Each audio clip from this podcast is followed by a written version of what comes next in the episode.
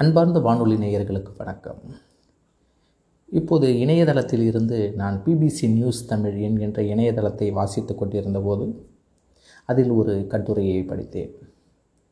தமிழர் கலாச்சாரத்தின் தேவதாசி சதிர் நடனம் பரதநாட்டியமாக மாறியது எப்படி, தமிழர் பெருமை என்கின்ற ஒரு ஹேஷ் ஹேஷ்டேக் மூலமாக இந்த கட்டுரை அபர்ணா ராமமூர்த்தி என்பவர் எழுதியுள்ளார்.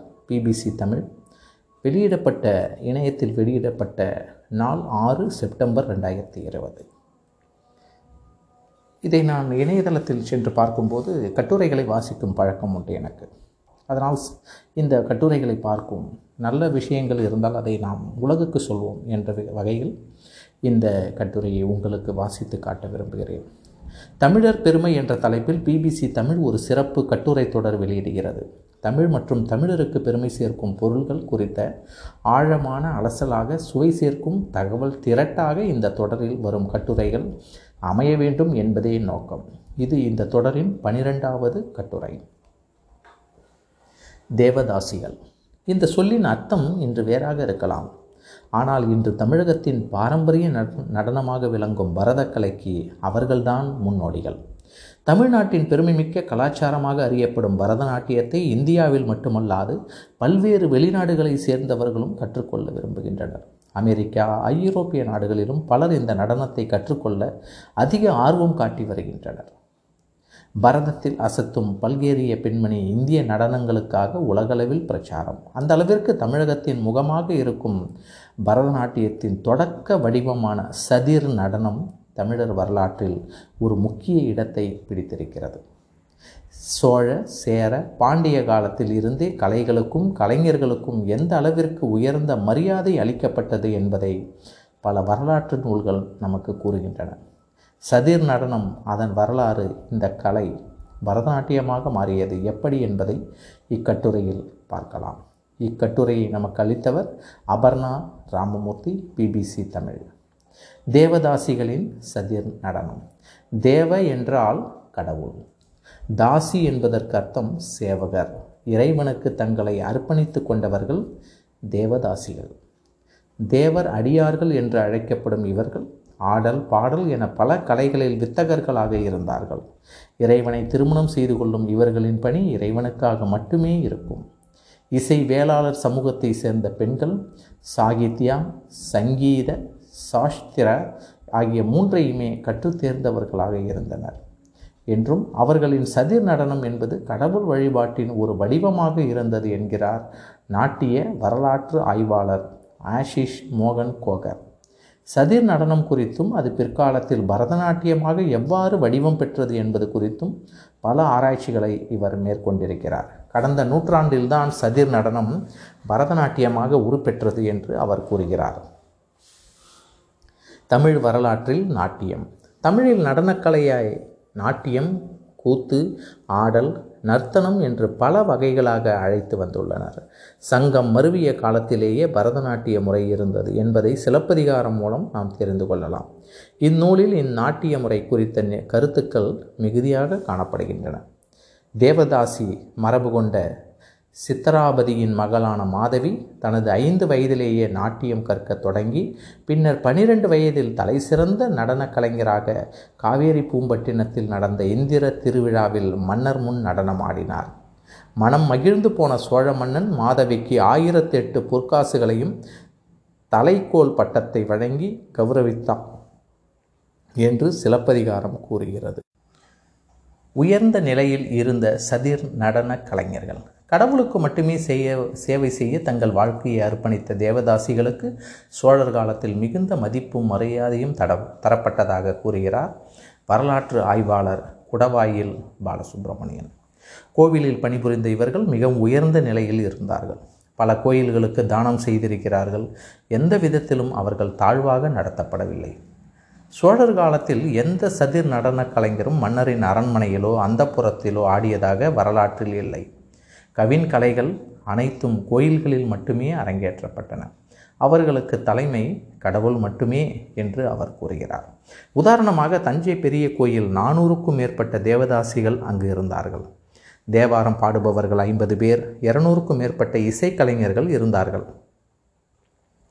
இவர்கள் அனைவருக்கும் கோயில் கஜானாவில் இருந்துதான் ஊதியம் வழங்கப்படும். ஆனால் கோயில் நிர்வாகத்தில் பணிபுரிபவர்களுக்கு அரச கஜானாவில் இருந்து ஊதியம் வழங்கப்படும்.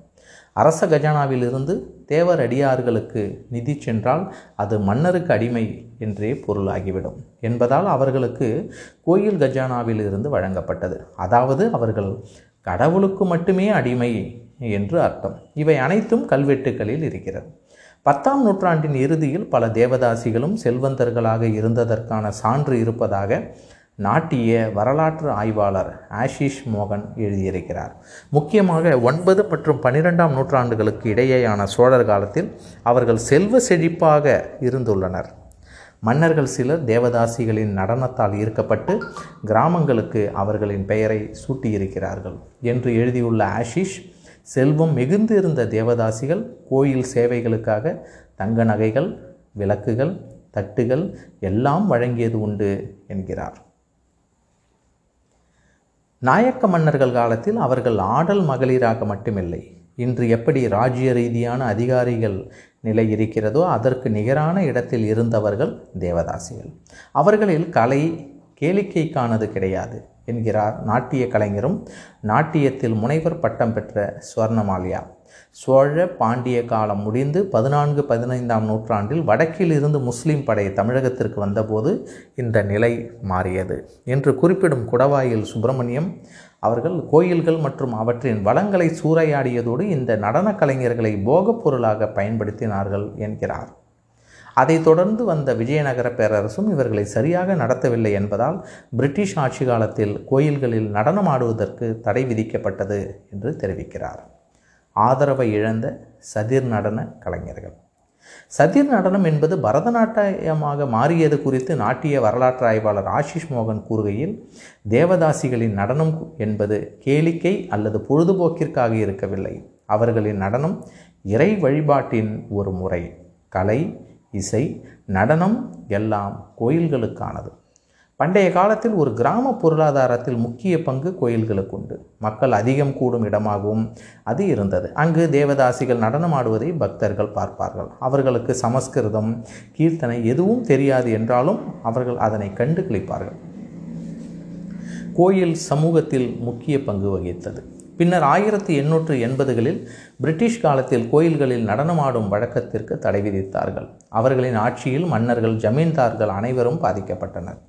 அதன் விளைவாக கோயில்களும் வளங்களும் பாதிக்கப்பட்டன. அதனால் கோயிலுக்கு சொந்தமான தேவதாசிகளும் நேரடியாக பாதிக்கப்பட்டனர். பிரிட்டிஷ் படையால் கிராம பொருளாதாரம் அடிபட கோயில்களிலேயே இருந்து வணங்கி சேவை செய்து கொண்டிருந்தவர்கள் இதனால் பெரிதும் பாதிக்கப்பட்டனர்.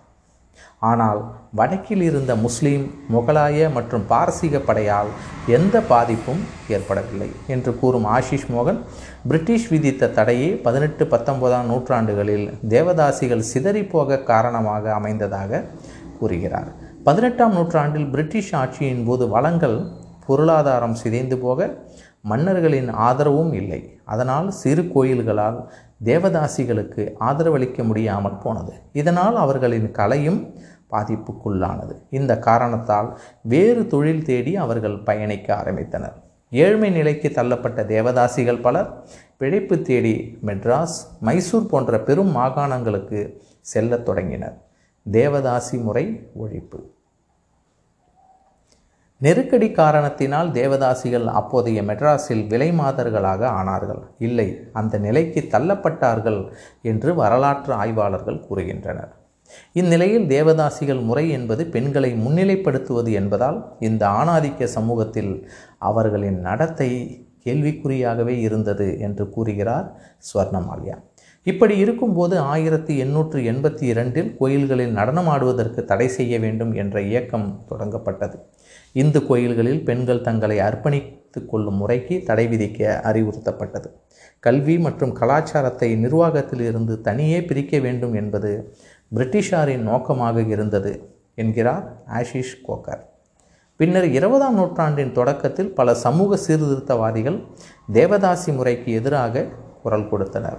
பெண்கள் கோயில்களுக்கு தங்களை அர்ப்பணித்து கொள்ளவும் கோயில்களில் நடனம் போன்ற கலைகளை வெளிப்படுத்தவும் தடை விதிக்க வேண்டும் என்பதற்கான சட்ட மசோதா முன்மொழியப்பட்டது. இதற்கு சில இந்துக்களும் தேவதாசி சமூகத்தினரும் கடும் எதிர்ப்பு தெரிவித்தனர். ஆனால் தற்காலிகமாக எந்த முன்னேற்றமும் காணாத இந்த மசோதாவை ஆயிரத்தி தொள்ளாயிரத்தி இருபத்தி எட்டில் மெட்ராஸ் மாகாணத்தின் முதல் பெண் எம்எல்ஏவான டாக்டர் முத்துலட்சுமி ரெட்டி சட்டமன்றத்தில் அறிமுகப்படுத்தினார். தனது தாய் தேவதாசி முறையால் பாதிக்கப்பட்டதே இந்த சட்டத்தை கொண்டுவர முத்துலட்சுமிக்கு உந்துதலாக இருந்ததாக கூறப்படுகிறது. ஆயிரத்தி தொள்ளாயிரத்தி நாற்பத்தி ஏழாம் ஆண்டு தேவதாசி ஒழிப்புச் சட்டம் மெட்ராஸில் கொண்டு வரப்பட்டது. கோயில்கள், மத இடங்கள், இந்து கடவுள்களுக்கு முன் கோயில் திருவிழாக்களில் பெண்கள் நடனமாடுவது சட்டவிரோதம் என அறிவிக்கப்படுகிறது என்றது அந்த சட்டம். இதை மீறுபவர்களுக்கு ஆறு மாதங்கள் சிறை தண்டனை விதிக்கப்படும். இதையும் மீறி நடனம் மற்றும் இசை நிகழ்ச்சி செய்யும் பெண் பாலியல் தொழிலாளியின் வாழ்க்கையை தேர்ந்தெடுத்ததாக எண்ணப்படும். இதனைத் தொடர்ந்து தமிழகத்தில் சுமார் முப்பத்தி ஐந்தாயிரம் கோயில்களில் பெண் நாட்டிய கலைஞர்களுக்கு தடை விதிக்கப்பட்டது. பரதநாட்டியமான சதிர் நடனம். தேவதாசிகள் முறை ஒழிய நடனக்கலையை காக்க வேண்டும் என்று சில படிப்பறிவு மிக்க புத்திஜீவிகள் முடிவு செய்தனர். இந்தியாவின் பாரம்பரிய கலைகள், அறிவியல், தத்துவங்கள் ஆகியவற்றை காக்க முடிவு செய்த அடையாறில் உள்ள தியோசபிக்கல் சொசைட்டியும் இதில் முக்கிய பங்கு வகித்தது. ருக்மணி தேவி அருண்டேல் மற்றும் இ. கிருஷ்ண ஐயர் ஆகியோரை குறிப்பிடாமல் பரதநாட்டியம் என்ற ஒரு கலை இன்று இருந்திருக்காது. கடவுள்களுக்கு முன்பு ஆடப்பட்ட நடனக்கலையை இன்று இருக்கும் பரதநாட்டியமாக மாற்றியமைத்தவர் ருக்மிணி தேவி அருண்டேல். இதனை மக்களுக்கான கலையாகவும் பொது இடத்தில் ஆடுவதற்கு ஏற்பவும் மாற்ற பல முயற்சிகள் முன்னெடுக்கப்பட்டன. தேவதாசி சமூகத்தை சேர்ந்த தஞ்சாவூர் பாலசரஸ்வதி போன்றோரும் இதனை பொதுமக்கள் முன்பு ஆடும் கலையாக்க வேண்டும் என்ற முயற்சிகள் எடுக்க, இதுபோன்ற கலைகளை வளர்க்க ருக்மிணி சென்னையில் கலாக்ஷேத்ரா என்ற நடனப்பள்ளியை தொடங்கினார். முத்துலட்சுமியின் தேவதாசி ஒழிப்பு முறையை கடுமையான எதிர்த்த இ. கிருஷ்ண ஐயர் நடனக்கலைக்கு உரிய மரியாதை அளிக்க வேண்டும் என்று தொடர்ந்து வலியுறுத்தினார். ஆயிரத்தி தொள்ளாயிரத்தி முப்பத்தி இரண்டாம் ஆண்டு மெட்ராஸ் மியூசிக் அகாடமியை தொடங்கிய அவர் இந்த சதிர் நடனத்தை பரதநாட்டியம் என்று பெயர் மாற்ற வேண்டும் என முன்மொழிந்தார். இந்த கலையின் பெருமையை அடுத்த கட்டத்திற்கு எடுத்துச் செல்ல வேண்டும் என்றும் தேவதாசிகள் என்ற சொல் மரியாதை இழக்க அதில் இருந்து இக்கலையை மீட்க வேண்டும் என்றும் அவர் நினைத்தார். இந்நிலையில் இதற்கான ஆடை, அலங்காரங்கள், அணிகலன்கள், மேடைகள் போன்றவற்றை உட்புகுத்தி பக்தியை பிரதானமாக வைத்து அரங்கேற்றம் செய்தார் ருக்மிணி. கதையோடு நடனம் என்ற அம்சத்தையும் அவர் கொண்டு வந்தார். இந்த இருவராலுமே சதிர் நடனக்கலை பரதநாட்டியமாக மாறி பெரும் வளர்ச்சியை பெற்றது. ஆனால் பதினாறு பதினேழாம் நூற்றாண்டுகளிலேயே சதிர் நடனம் எல்லா தரப்பு மக்களுக்காகவும் எல்லா கலையையும் உள்வாங்கிய பரவலான கலையாக இருந்தது தனது ஆய்வில் தெரிய வந்ததாக ஸ்வர்ணமால்யா கூறுகிறார். அந்த கலையின் எச்சம்தான் பரதநாட்டியம் என்கிறார் ஸ்வர்ணமால்யா. ஸ்வர்ணமால்யா விராலிமலை முத்துக்கண்ணம்மாள் என்ற தேவதாசி மரபு பெண்ணிடம் தான் சதிர் நடனத்தை கற்றுக்கொண்டதாக கூறுகிறார். அவரது மாணவர்களுக்கும் இந்த நாட்டியத்தை சதிர் நடனமாகவே கற்றுக் கொடுப்பதாக அவர் தெரிவிக்கிறார். அரசாங்கம் தேவரடியார் முறையை ஒழித்துவிட்டது. ஆனால் பரம்பரை பரம்பரையாக கோயில் சேவகம் செய்த எங்களின் நலனில் அக்கறை காட்டாமல் போய்விட்டார்கள். கோயில் சடங்குகளில் இருந்த முக்கியத்துவமும் குறைந்துவிட்டதால் சமூக அந்தஸ்தும் இல்லாமல் வறுமை நிலைக்கு தள்ளப்பட்டோம் என முத்துக்கண்ணம்மாள் பிபிசி தமிழிடம் அளித்த பேட்டியில் ஒருமுறை தெரிவித்திருந்தார். நவீன கால பரதநாட்டியத்திற்கும் சதிர் நடனத்திற்கும் இருக்கும் வித்தியாசங்களை பற்றி பிபிசி தமிழ் செய்தியாளர் பிரமீளா கிருஷ்ணனிடம் பேசிய அவர், சதிர் நடனத்தில் நாங்கள் பாடிக்கொண்டே ஆடுவோம், நம் நடனத்திற்கு ஏற்றவாறு நாமே பாட வேண்டும் என்பது அடிப்படை பயிற்சி. ஒரு பாடலை புரிந்து கொண்டு ஆடுவது என்பதை தாண்டி அந்த பாடலே நாமாக மாறிக்கொண்டு முகபாவங்களை கொண்டும் உடல் அசைவுகளை கொண்டும் இயல்பாக நாங்கள் ஆடுவோம். பாடிக்கொண்டே ஆடுவது என்பது சதிர் நடனத்தின் முக்கிய அங்கம். சதிர் நடனத்தை அடிப்படையாக கொண்டு உருவாக்கப்பட்ட பரதநாட்டியத்தில் நட்டுவனார் என்ற கலைஞர் பாட, நடனமாடுபவர் முத்திரையுடன் ஆடுவது என்ற விதத்தில் அமைக்கப்பட்டுள்ளது என்று விளக்கினார். இன்று உலகில் அதிகளவில் கற்றுக்கொள்ளப்படும் தனிக்கலையாக பரதநாட்டியம் இருக்கிறது என்கிறார் ஆஷிஷ் ஷோகன். சதி நடனத்தில் இருந்து உருவெடுத்தாலும் இன்று பரதநாட்டியம் என்றே உலகில் இந்த நடனக்கலை அறியப்படுகிறது. தமிழரின் பாரம்பரிய கலைப்பெருமையின் முகமாகவும் இன்று விளங்குகிறது என்பதில் எந்த மாற்று கருத்தும் இல்லை. நன்றி பிபிசி தமிழ். உங்களுக்கு இந்த கட்டுரையை வாசித்து காட்டியவர் உங்கள் கான்கலை சரவணன் அருணாச்சலம். நன்றி நேயர்களே.